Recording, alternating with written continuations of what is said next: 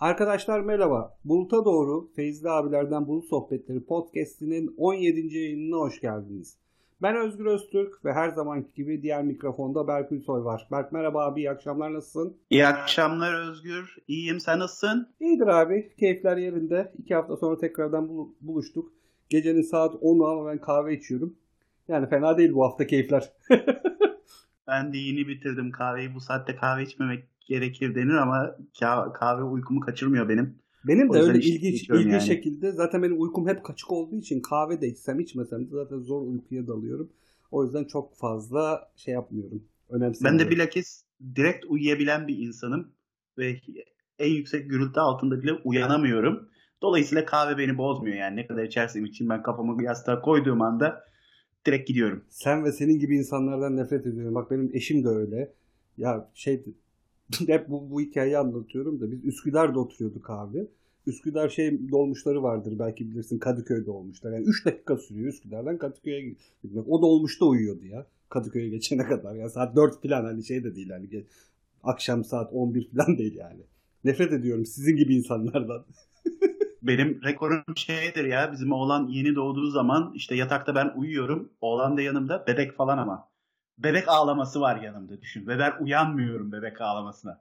Gerçekten yani tek söyleyebileceğim şey o ya. Sizin gibi insanlardan nefret ediyorum. Benim gibi böyle zor dalan insanlar sizin gibi insanlardan gerçek anlamda nefret ediyorlar. Bunu da belirtmeden geçemeyeceğim. Neyse Berk bu haftaki konumuzu birazdan sana soracağım ama onun öncesinde bir küçük anons yapmak istiyorum. Arkadaşlar artık 17. bölüme geldik. Gördüğünüz gibi biz her hafta e, Berk'le bir konu belirliyoruz. Hatta o süreci de biraz anlatayım aslında sizlere. Şimdi arkadaşlar biz her hafta aslında konuyun neredeyse hani çekimden bir iki saat önce belirliyoruz. Ya da bir en kabası bir gün önceden veya gününde belirliyoruz. Bunun nedeni şu. Hani biz biraz daha böyle bir doğal sohbet havasında olsun. Önden bir hazırlık yapmayalım. Hani kafamızda neler var, neler e, çağrıştırıyor bu konu, seçtiğimiz konu.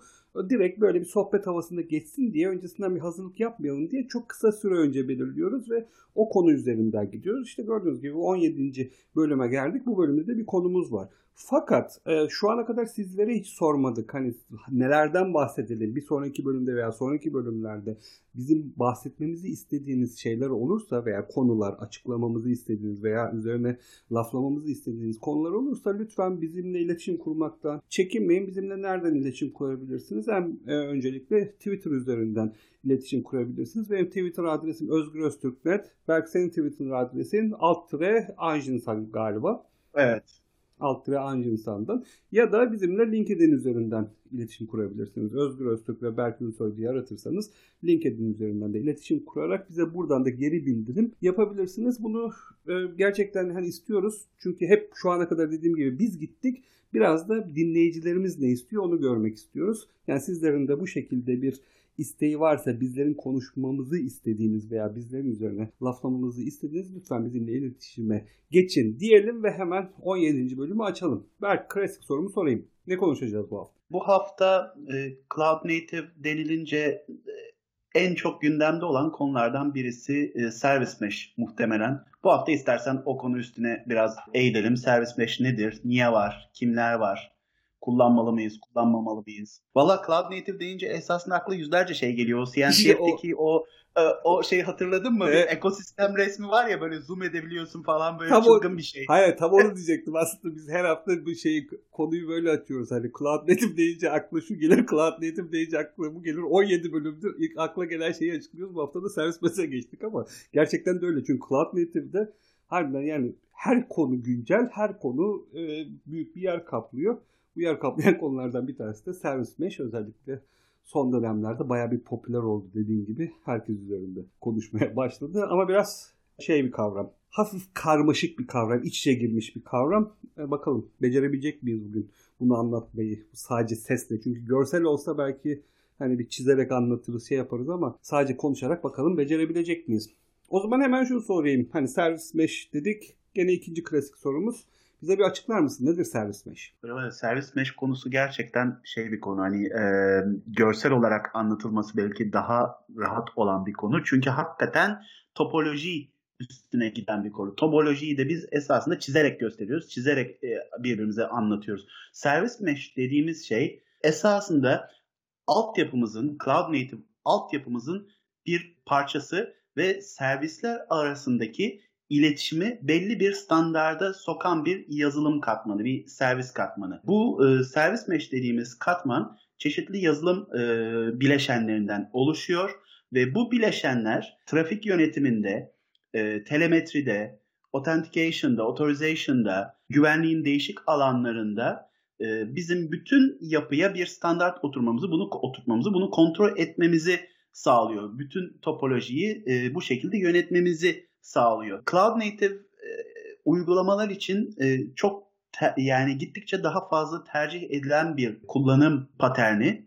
diyebiliriz ve genel olarak bu işi için özelleştirilmiş projeler var. Bir, birisi Istio, Linkerd var, e, başkaları da var. Ama Istio şu anda en çok kullanılan servis mesh çözümü diyebiliriz herhalde. Evet yani bir, bir nevi Kubernetes nasıl ki orchestration'da hani sektör standardı o haline geldi.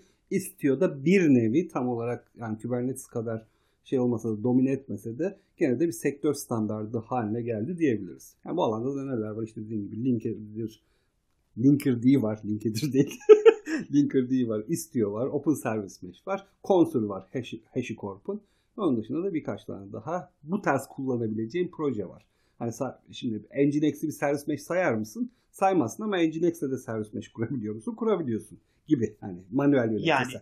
Yani uğraşırsın ama ha. ama hani API'ni kullanmıyor. SMI API'ni kullanmıyor ama temelde yaptığı şey aynı değil mi? Şeyde Nginx'de de yapamaz mısın? Bunu yapabilirsin. Neyse o ileriki belki sonuna doğru onu da tartışırız. Hani servis, o servis mesh'ten sayılır mı sayılmaz mı diye. Yapılır ama servis mesh'ten sayılır mı? Dediğin gibi bunun bir API de var şu anda. Kubernetes altında servis mesh çözümü yazmak isteyenler bu API'yi implement ederek bu API ile uyumlu olan başka servis mesh çözümleri de yazabilir durumlar. Peki belki şuna bakmak lazım. Servis mesh olmadan önce bizim trafiğimiz neye benziyor? Servis mesh koyunca neye benzeyecek? Evet abi o zaman ben şöyle bir giriş yapayım. Senin söylediklerinin üzerine servis mi işte. Sen hani ne olduğunu adına bir giriş yaptın. Ben de hangi sorunumuzu çözüyor kısmından girerek anlatmaya çalışayım. Çünkü hani servis mesh 3 aşağı 5 yukarı senin de söylediğin gibi bir nevi bir abstraction layer.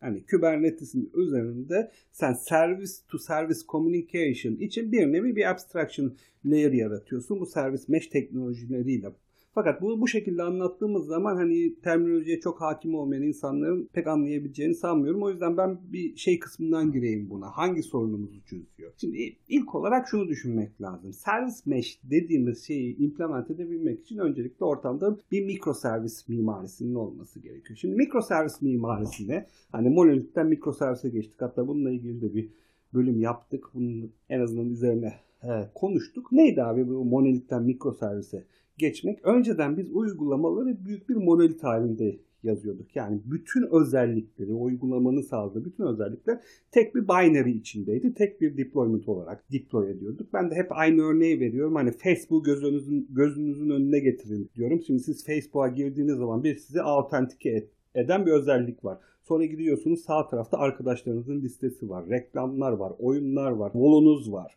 ne bileyim işte mesajlaşma kısmı var vesaire. O arkada size bir tek bir web sayfası olarak gözüken şey önceden tek bir uygulama olarak yazılıyordu. Fakat daha sonra bunun o tek bir uygulama olarak yazılmasının birçok sakıncasını gördük. Ne yaptık? Onları servislere böldük. Yani o sizin Facebook uygulaması, kullandığınız Facebook uygulaması size sunulan Facebook uygulamasını oluşturan arkada hani 15 tane 20 tane servis var. Yani artık o servislerin hepsinin bir araya gelmesi Facebook uygulamasını ortaya çık çıkartıyor. Şimdi biz önceden monolit yazıyorduk. Monolit, de, monolit dediğimiz tek bir uygulama. E, içinde bu servislerin bu özelliklerin hepsi var ama bunların içlerinde birbirleriyle ko- konuşabilmelerinin herhangi bir sıkıntısı yok. Çünkü aynı program bunlar. Hani orada authentication servisi, mesajlaşma servisiyle nasıl konuşur diye düşünmüyorsun. Çünkü ikisi de aynı uygulamanın içerisinde. Yani aynı code base'in içerisinde. O yüzden orada bir sıkıntı yok. Fakat sen bunu alıp farklı mikro servislere böldüğün zaman senin Örneğin authentication yani o kullanıcıda bir şifre girip seni authenticate eden ve gerekli authorization'ı veren uygulamanın arka taraftaki mesela mesajlaşma uygulamasıyla gene Facebook örneğinden devam edersek konuşabiliyor olması gerekiyor. Birbirleriyle haberleşebiliyor olmaları olmaları gerekiyor. Dolayısıyla ne yapıyorlar? Bir işte bir hani uygulama yazılıyor. Uygulamalar bir dış dünyaya API'lar ile expose ediliyor. Öyle söyleyeyim. Yani authentication uygulaması messaging uygulamasına API ile authenticate oluyor. Onunla o şekilde haberleşmeye başlıyor. Fakat Şimdi bunu böyle düşünün. O monoliti aldık. O monoliti 15 tane mikroservis uygulamasına böldük. Bu 15 uygulamayı da container haline getirdik ve bunu Kubernetes üzerinde deploy ettik. Şimdi benim bu iş yaptıktan sonra şöyle bir sıkıntılarım ortaya çıkmaya başlıyor. Bir, servis A ve servis B birbirleriyle nasıl konuşabilecekler? Şimdi network layer'ında bunu biliyorum. Tamam ama bunlar birbirleriyle konuşmaya başladıkları zaman bunların hani servis A, servis B'ye istek gönderdiği zaman servis B tek bir konteyner olmayabilir. 8-10 tane konteyner hani böyle çoklanmıştır. Otoscale edilmiştir. Birden fazla konteyner olarak kurulmuştur. Servis A, servis B'nin hangi konteyner, konteyneriyle konuşacak? E bunu çözmek için biz e, bir basit bir servis e, management layer'ı implement ettik Kubernetes'in üzerine. Biz derken yani Kubernetes'in içinde servis layer'ı implement edilmiş durumda. E serviste bunu çözdük. Fakat 15 tane servis olduğunda, 20 tane servis olduğunda ve bu servislerin A servisi B ile konuşabilsin, B servisi C ile konuşabilsin ama C A ile direkt konuşamasın dediğin zaman böyle kurallar eklemen gerektiği zaman bu sefer bunların hepsini bu işlemleri senin servisin kodunun içinde çözmen gerek. Yani servis A'yı yazan ekip servis A'nın servis B ile görüşebilmesini veya servis C ile görüşememesini bir nevi servisin kendi içerisinde ayarlaması, o servisin kodunda ayarlaması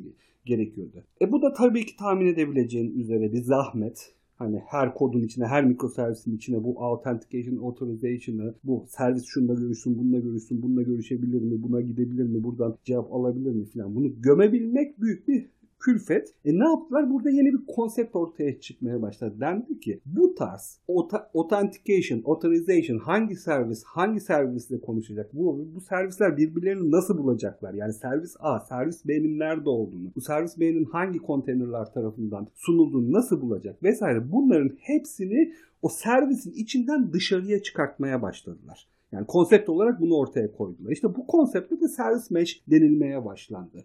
Yani servis mesh ben bu kadar uzun biraz da saçma anlattım ama özetle şunu yapıyor. Bizim servislerin arasındaki communication'ı, servislerin arasındaki haberleşmeyi kurallara bağlayabileceğimiz bir abstraction layer haline getiriyor.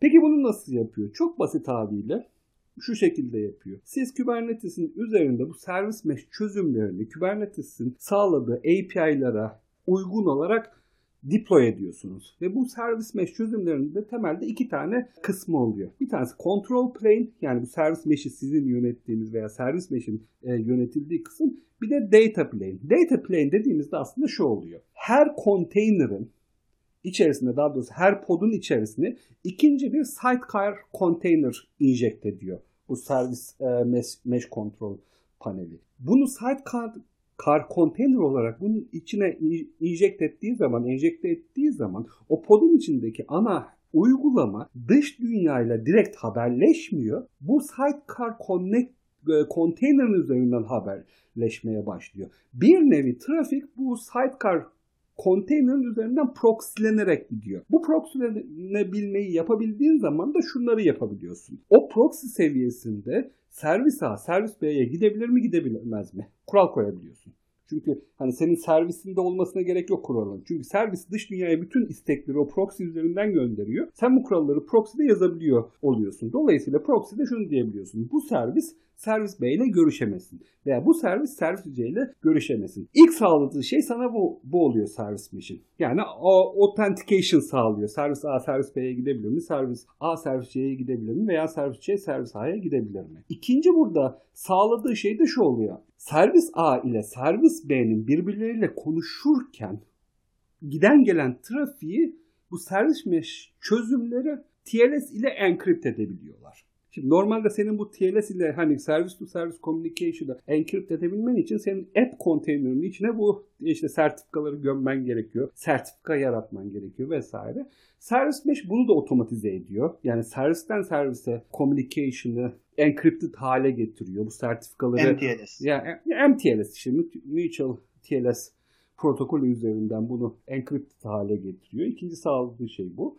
Üçüncü sağladığı şey şimdi az önce söyledim yani app konteyner artık dış dünyayla direkt haberleşmiyor. Arada bir proxy oluyor bu service machine sana sağladı. E bu proxy oluyorsa ne demek? Sen bütün trafiği burada görebiliyorsun. Yani her servisinin trafiği o servisin proxy'sine uğramak zorunda. Dolayısıyla buradan metrik toplayabiliyorsun. Yani servis A, servis B'ye giderken kaç milisaniyede gitmiş veya hangi requestler gitmiş, hangi requestler fail etmiş vesaire bu tarz metrikleri toplayabiliyorsun. Dolayısıyla bu metrikleri de toplayabildiğin için bunları ortak bir yerde depolayarak şeyi de çözmüş oluyorsun. Yani observability'yi de çözmüş olabiliyorsun. Benim uygulamam nasıl çalışıyor? Benim uygulamamın o servislerinin birbirleriyle haberleşme altyapıları nedir? Bu haberleşmede sıkıntılar var mı? İşte şuraya gidebiliyor da buraya gidemiyor. Niye gidemiyor veya şuraya giderken artık HTTP bilmem kaç hataları alıyor. Filan bunların hepsini o seviyede toplayabilme imkanına kavuşuyoruz. Dördüncüsü de control flow e, kurabiliyorsun.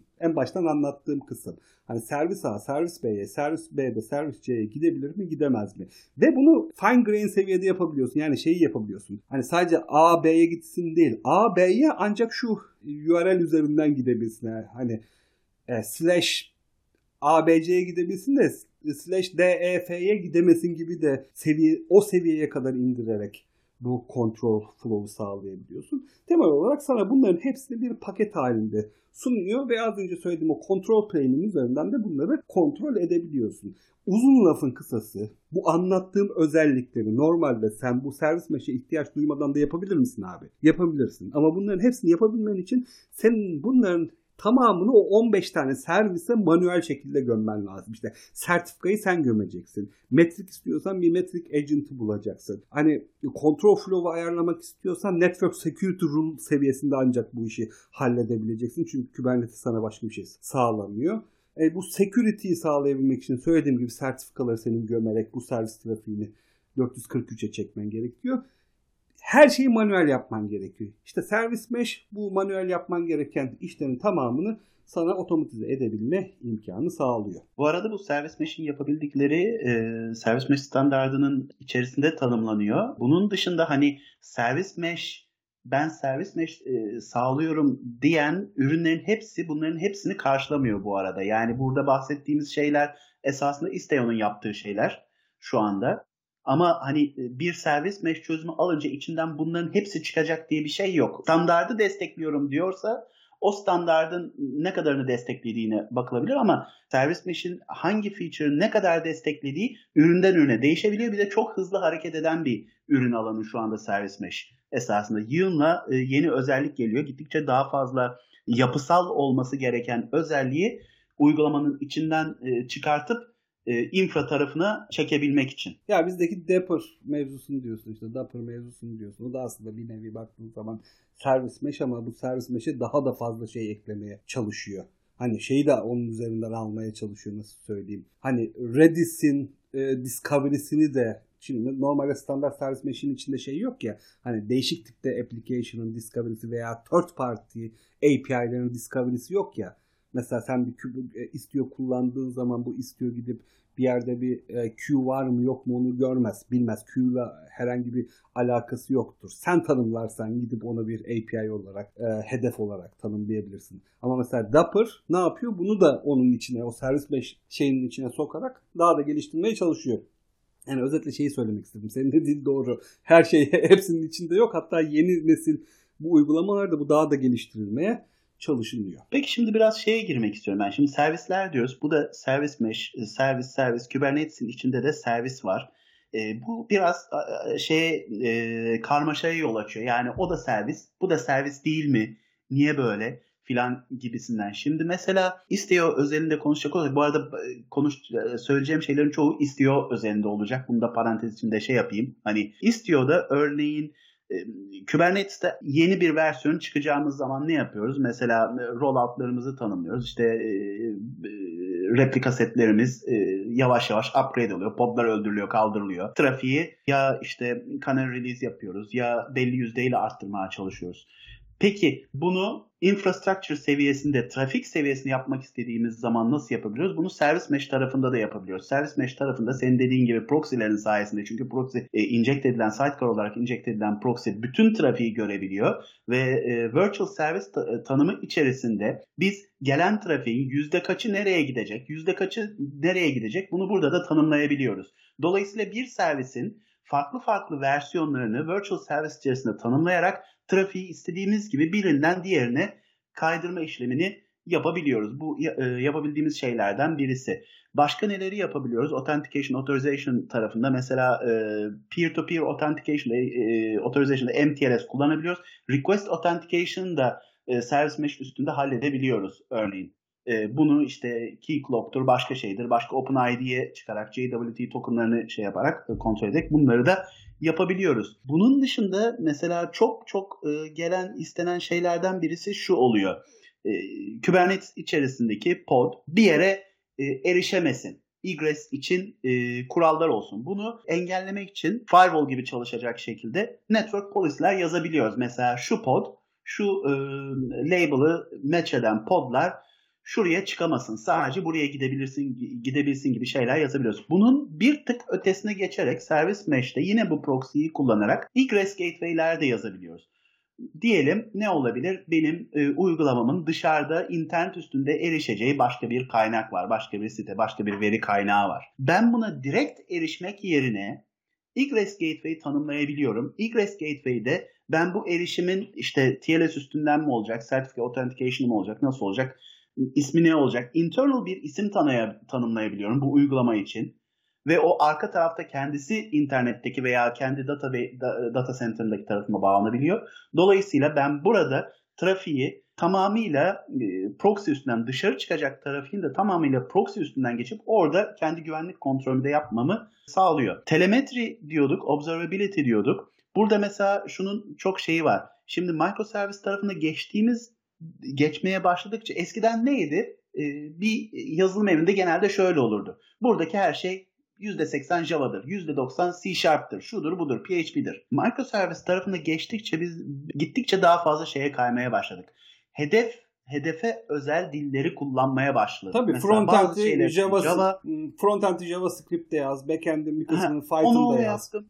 İşte şurada küçük hızlı olması gereken onu Go ile yazdım, bunu bununla yazdım. Şimdi telemetri microservice, observability, microservice olup da observability olmayacak bir çözümün olması mümkün değil. Bunu yaşatamayız. Bunu manage edemeyiz. E şimdi e, bugüne kadar observability için neydi? İşte e, Java projesi kullanıyorum. Hop oradan bir library indireceğim. Ondan sonra o library işte e, ben metriklerimi ona expose edeceğim kodumun içerisinde. İşte bunlar için bir e, HTTP URL'i olacak. O oradan scrape edilecek. Şudur budur yığınla şey var.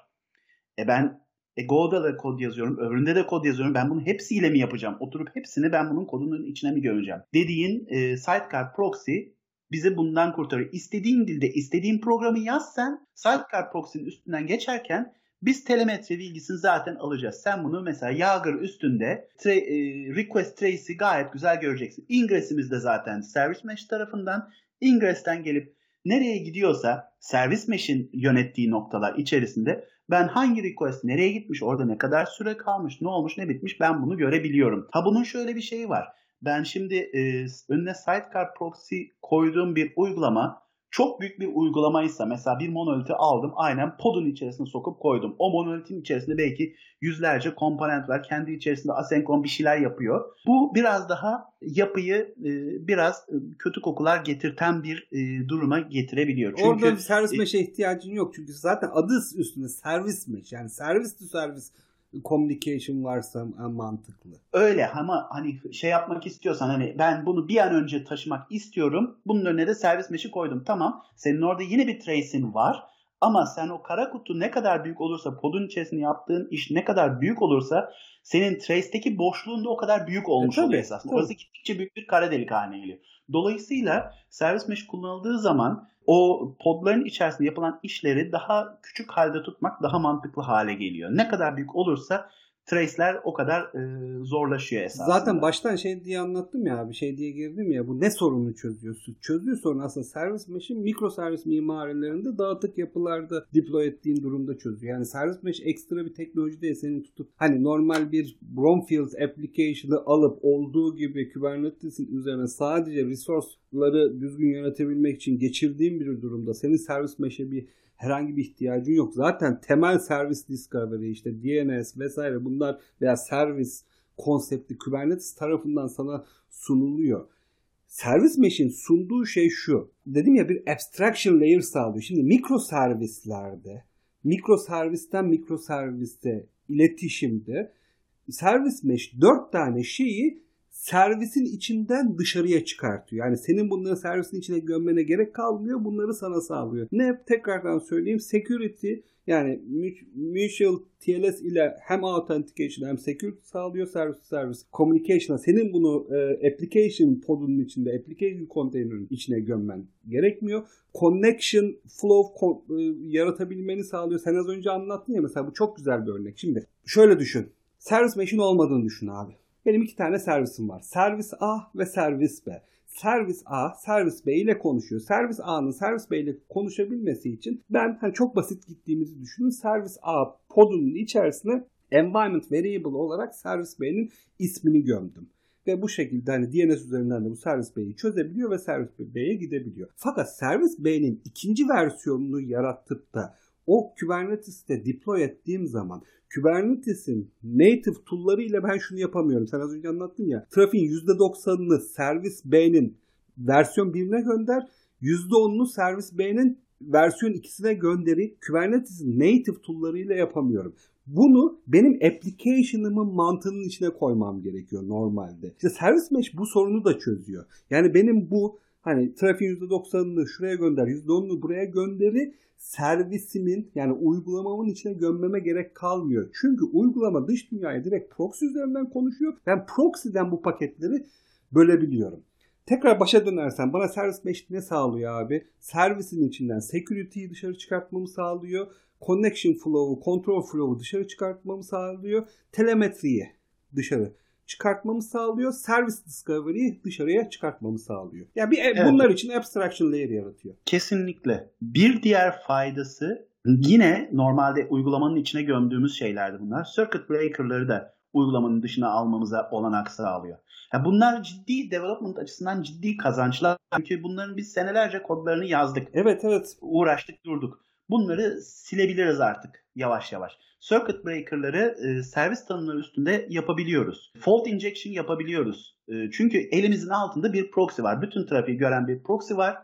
Ve bu proxy uygulama bağımsız olarak çalışıyor biz istediğimize fault injection testi e, rahatlıkla yapabilir hale geliyoruz. Timeout'larımızı işte destination rule'larımızı istediğimiz gibi yazabilir hale geliyoruz. Bu arada HTTP falan diye konuşuyoruz ama bunlar TCP üstünden de oluyor. E, diğer protokoller üstünden de oluyor. Bu kadar detaylı olmasa da. API'den bahsettiğimiz e, için HTTP evet. diyoruz da dediğin gibi network e, layer'da da bağlayabiliyorsun ama network layer'da ayarlayabildiğin şeyler de doğal olarak sadece paket seviyesinde, port seviyesinde oluyor. O yüzden çok fazla flexibility'in yok. Bunu zaten normal şeylerde de yapabildiğin yapabildiğin için hani load balancing'de normal servislerde de yapabildiğin için bunu ekstra bir şey olarak söylemedim.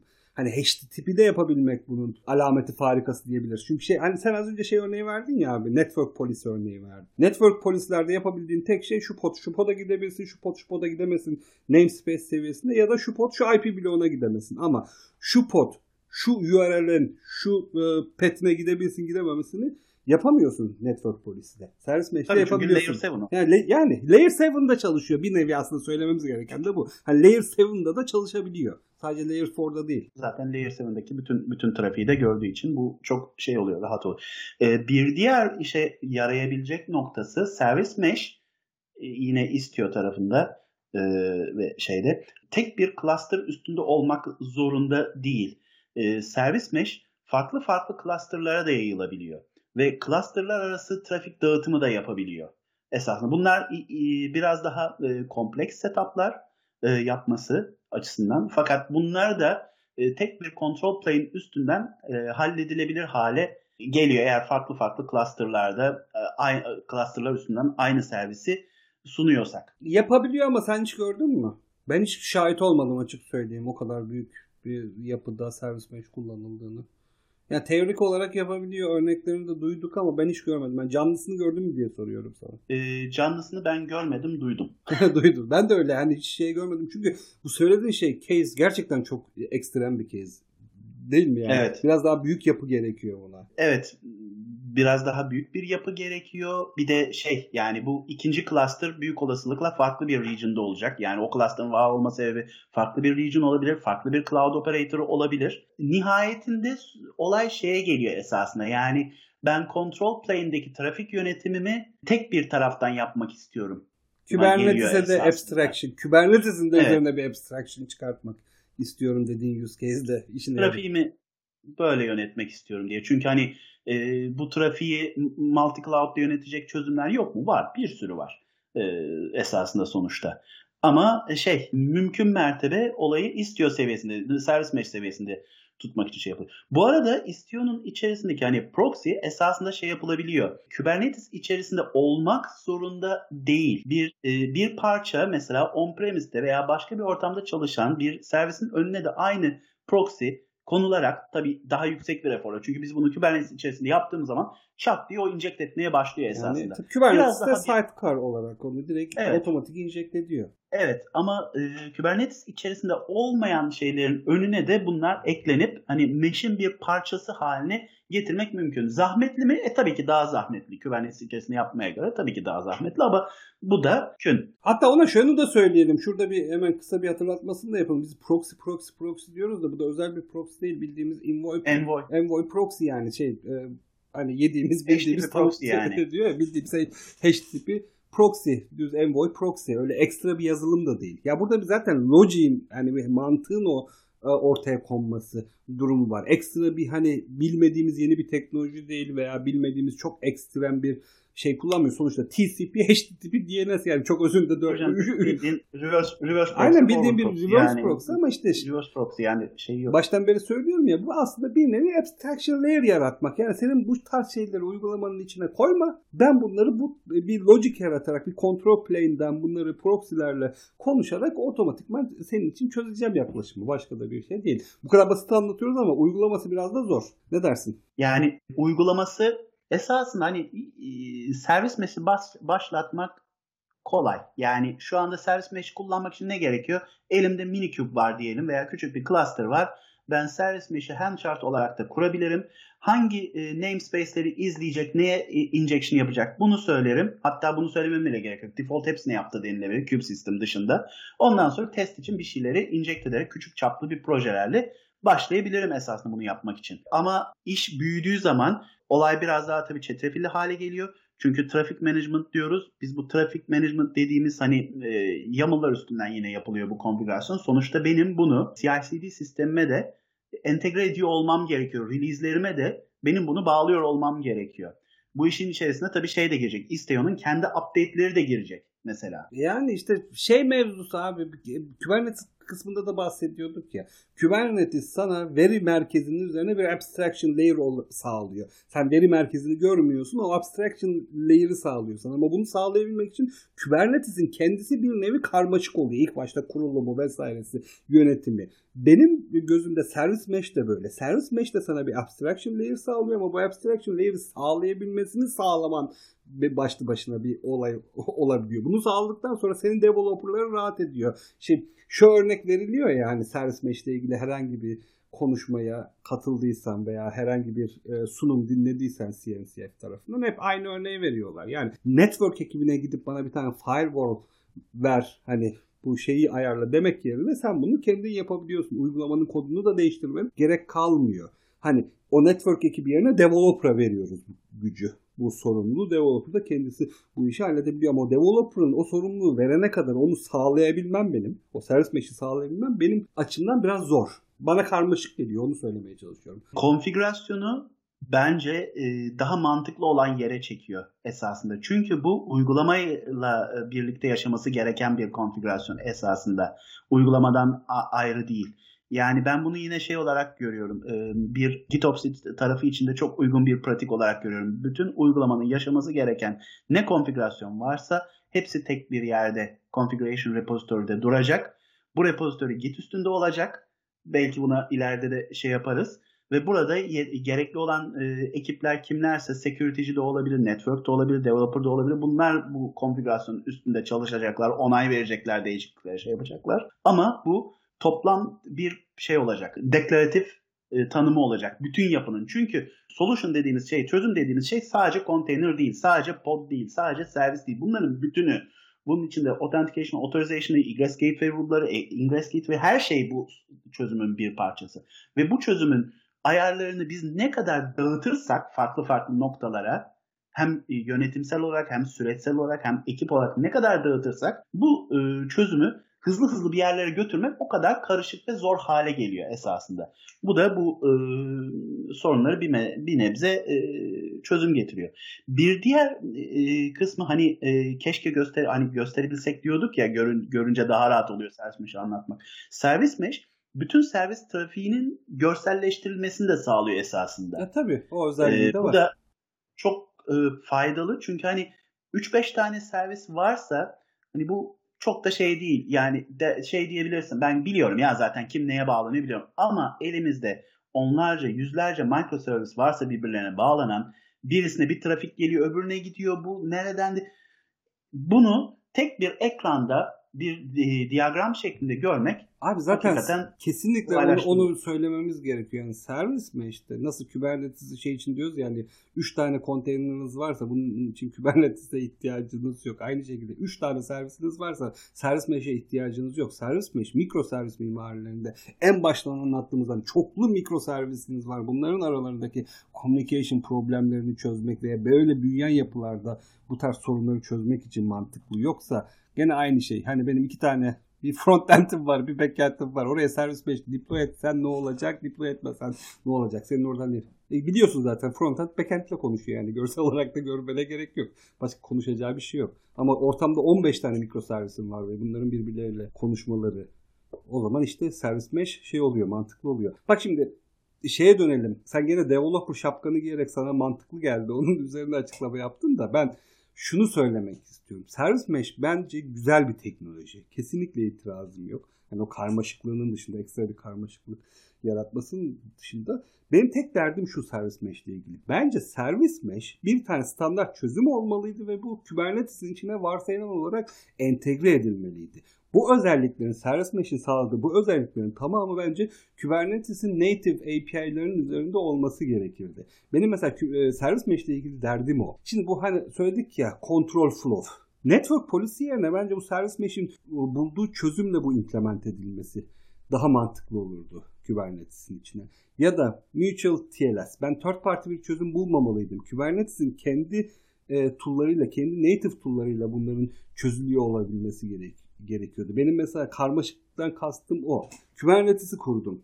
Sistemi kurdum. Üzerine bir de servis mesh kurup ikinci bir kontrol plane ortaya koyuyorum. İkinci bir kontrol plane e, ekliyorum. Tamam sadece mikro servislere özel diyoruz. Mikro servisteki sorunları çözüyor ama bu sorunların tamamını ortak çözebilecek bir native mekanizmanın Kubernetes'in içine konmuş olması bence çok daha faydalı olurdu. Çok daha doğru bir yaklaşım olurdu. Onu bence şeyden istemiyorlar e, Kubernetes'in e, Kubernetes içine aldıkları zaman bunun kodunu her şeyini kendileri yönetmeleri gerekiyor. O yüzden zaten Ve, şey yaptılar SMI yarattılar. Lo, evet.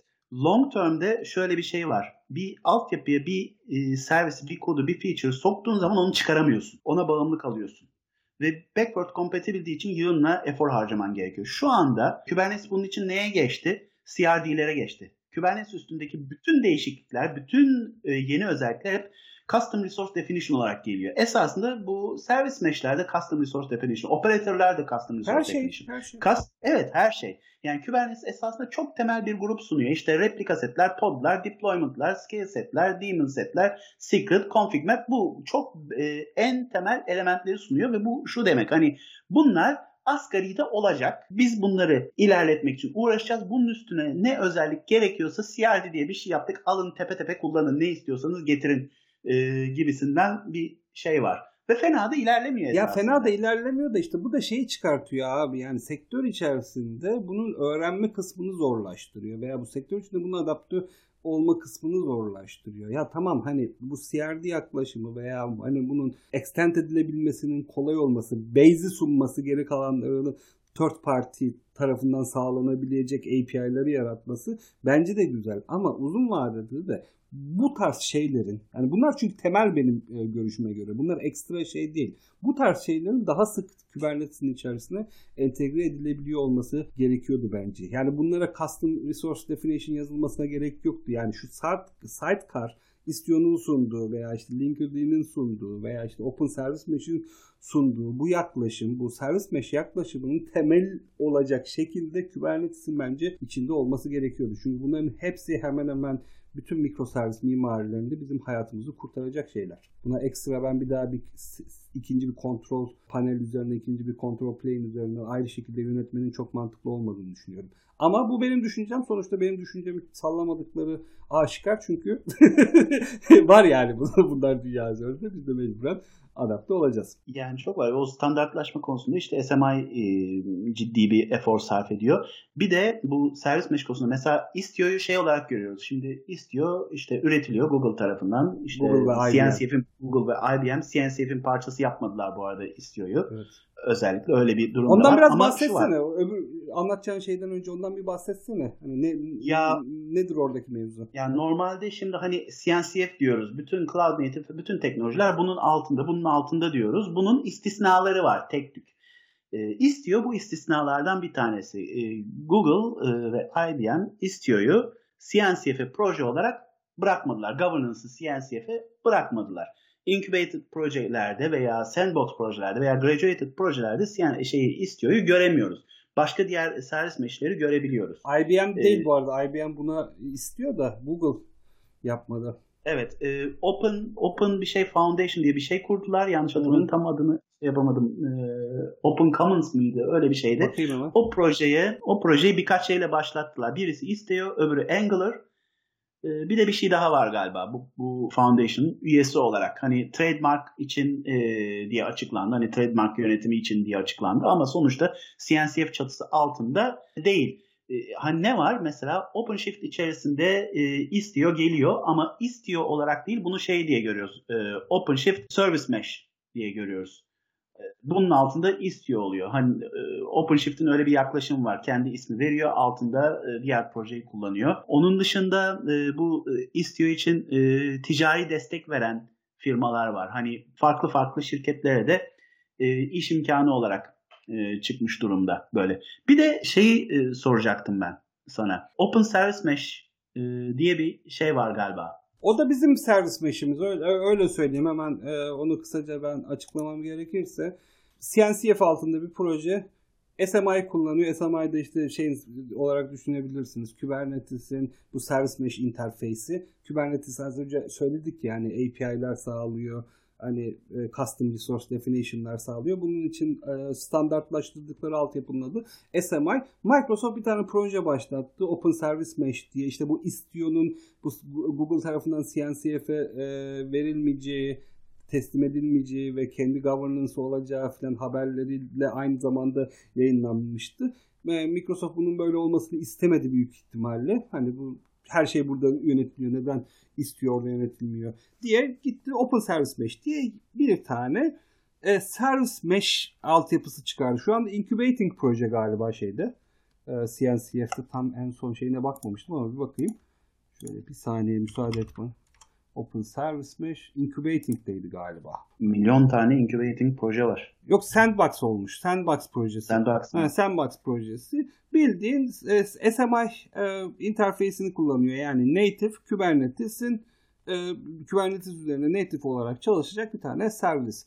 Mesh çözümü ana destekçisi Microsoft. Diğer destekçilerinde açıkçası şu anda bilmiyorum sanırım birkaç tane daha şey vardı. Ama istiyor ile hemen hemen şeyi aynı. Onu söyleyeyim. Gene bu da Envoy kullanıyor.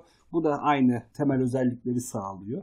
Hemen hemen. Ama e, ne zaman gelişir, ne zaman Sandbox'tan çıkar veya daha hani büyük bir proje olur mu? Şu anda onu açıkçası bilmiyorum. Açıkçası çok fazla da şeyim de yok yani. Çok çok açık e, şey inceleyebildiğim bir fazla inceleyebildiğim bir projede değildi. Çünkü şu ana kadar hepimiz istiyor öyle gidiyorduk. Ve bilgilerimiz de istiyor üzerinde çok açık söylemek gerekirse. Başta dedik ya bir nevi sektör standardı olmaya başladı. Ama işte o şey kararından sonra CNCF'e devredilmeme kararından sonra herkes bir yavaş yavaş başka alternatiflere de bakmaya başladı. Diyelim 48. dakikaya falan geldik. 45 dakikaya geçtik. Var mı eklemek istediğin ekstra bir şey bu konuyla ilgili? Ekstra bir bilgi veya sormak istediğin, söylemek istediğin. Hocam bununla ilgili e, demek isteyeceğim hani mutlaka e, Kubernetes üstünde uygulama çalıştıranların, microservice e, Kubernetes üstünde çalıştıranların mutlaka bakması gereken bir çözüm. Service Mesh. Ama bunu şey olarak düşünmek gerekiyor. Sadece Service Mesh değil bunun entegrasyonuyla beraber işte Jaeger Tracing ile işte e, Prometheus üstünde metriklerimiz olacak veya başka nerede topluyorsak onu. Yani bu, bu tam bir ekosistem ve bu ekosistemin içine çok iyi bir şekilde oturan bir çözüm e, yönetilebilirlik açısından Service Mesh. Bunu e, ciddi olarak düşünmek gerekiyor eğer Şöyle özetleyelim mi? E, henüz şeyde değilse. Mikroservis mimarisine geçtiyseniz konteynerlar sizin gitmeniz gereken yer. Konteynere gittiyseniz ve çoklu mikroservisiniz varsa Kubernetes gideceğiniz yer. Bunları Kubernetes'te de deploy ediyorsanız Service Mesh bir sonraki aşama bu işleri daha da kolaylaştırmak için. Yani bu yol, bu şeyle gidiyorsanız, roadmap ile gidiyorsanız ve bu aşamaya geldiyseniz bu aşamadan sonraki Vallahi, takip edeceğiniz yor servis mesh. Ben e, e, hani bölememiş olsam bile uygulamayı mikroservislere bölememiş olsam bile ben yine de önüne servis mesh koymayı düşünebilirim. Çünkü servis mesh koyduğum zaman benim esasında servis mesh bana şunu zorluyor. Sen servislerini explicit olarak dışarıdan tanımlamamı istiyor. Ve bu benim tasarım kararlarımına da faydası olabilecek bir şey. Ha ben trafiği buradan alıyorum. Şuraya yönlendiriyorum daha büyük bir uygulamayı henüz microservice olamamış bir uygulamanın bile önüne tracing için, authentication için, authorization için, trafik yönetimi için bunu sokup daha sonra ön tarafta trafiği sadece trafiği yöneterek arkada o monoliti yavaş yavaş bölebilirim bile. Yapmam gereken tek şey virtual service definition'ları, route rule'ları değiştirmek olacaktır esasında. Daha rahat bir geçiş bile yapabilirim ben esasında bu sayede. Sana bu noktada katılmıyorum ama 50 dakikaya geldiğimiz için şey de yapmayacağım. uzun uzun şey yap şey yapmayacağım. Belki nasıl olsa bu e, podcast'i editleyen benim ya rahat rahat hakkında atıp tutabilirim sonradan. 5 dakikalık bir kendi kısmımı ekleyebilirim ama şu anda sana cevap vermeyeceğim bu konuyla ilgili ama katılmıyorum onu söyleyeyim. Yani mikro servisle devam etmiyorsa bence servis machine o aşamada çok da bir yararı ol, olacağını düşünmüyorum. Ama tekrardan diyorum. Kavga etmeyeceğim şu anda. Seninle tartışmayacağım. Çünkü 50 dakikalara geldik. evet arkadaşlar. Bugünlük de podcastimizin sonuna geldik. Başta söylediğim gibi eğer bizim Berk'le tartışmamızı istediğiniz veya tartışma demeyelim de yani konuşmamızı istediğiniz üzerine sohbet etmemizi istediğiniz bir konu varsa mutlaka bize ulaşın. Yoksa konuları biz seçmeye devam edeceğiz diyelim ve hoşçakalın. Hoşçakalın.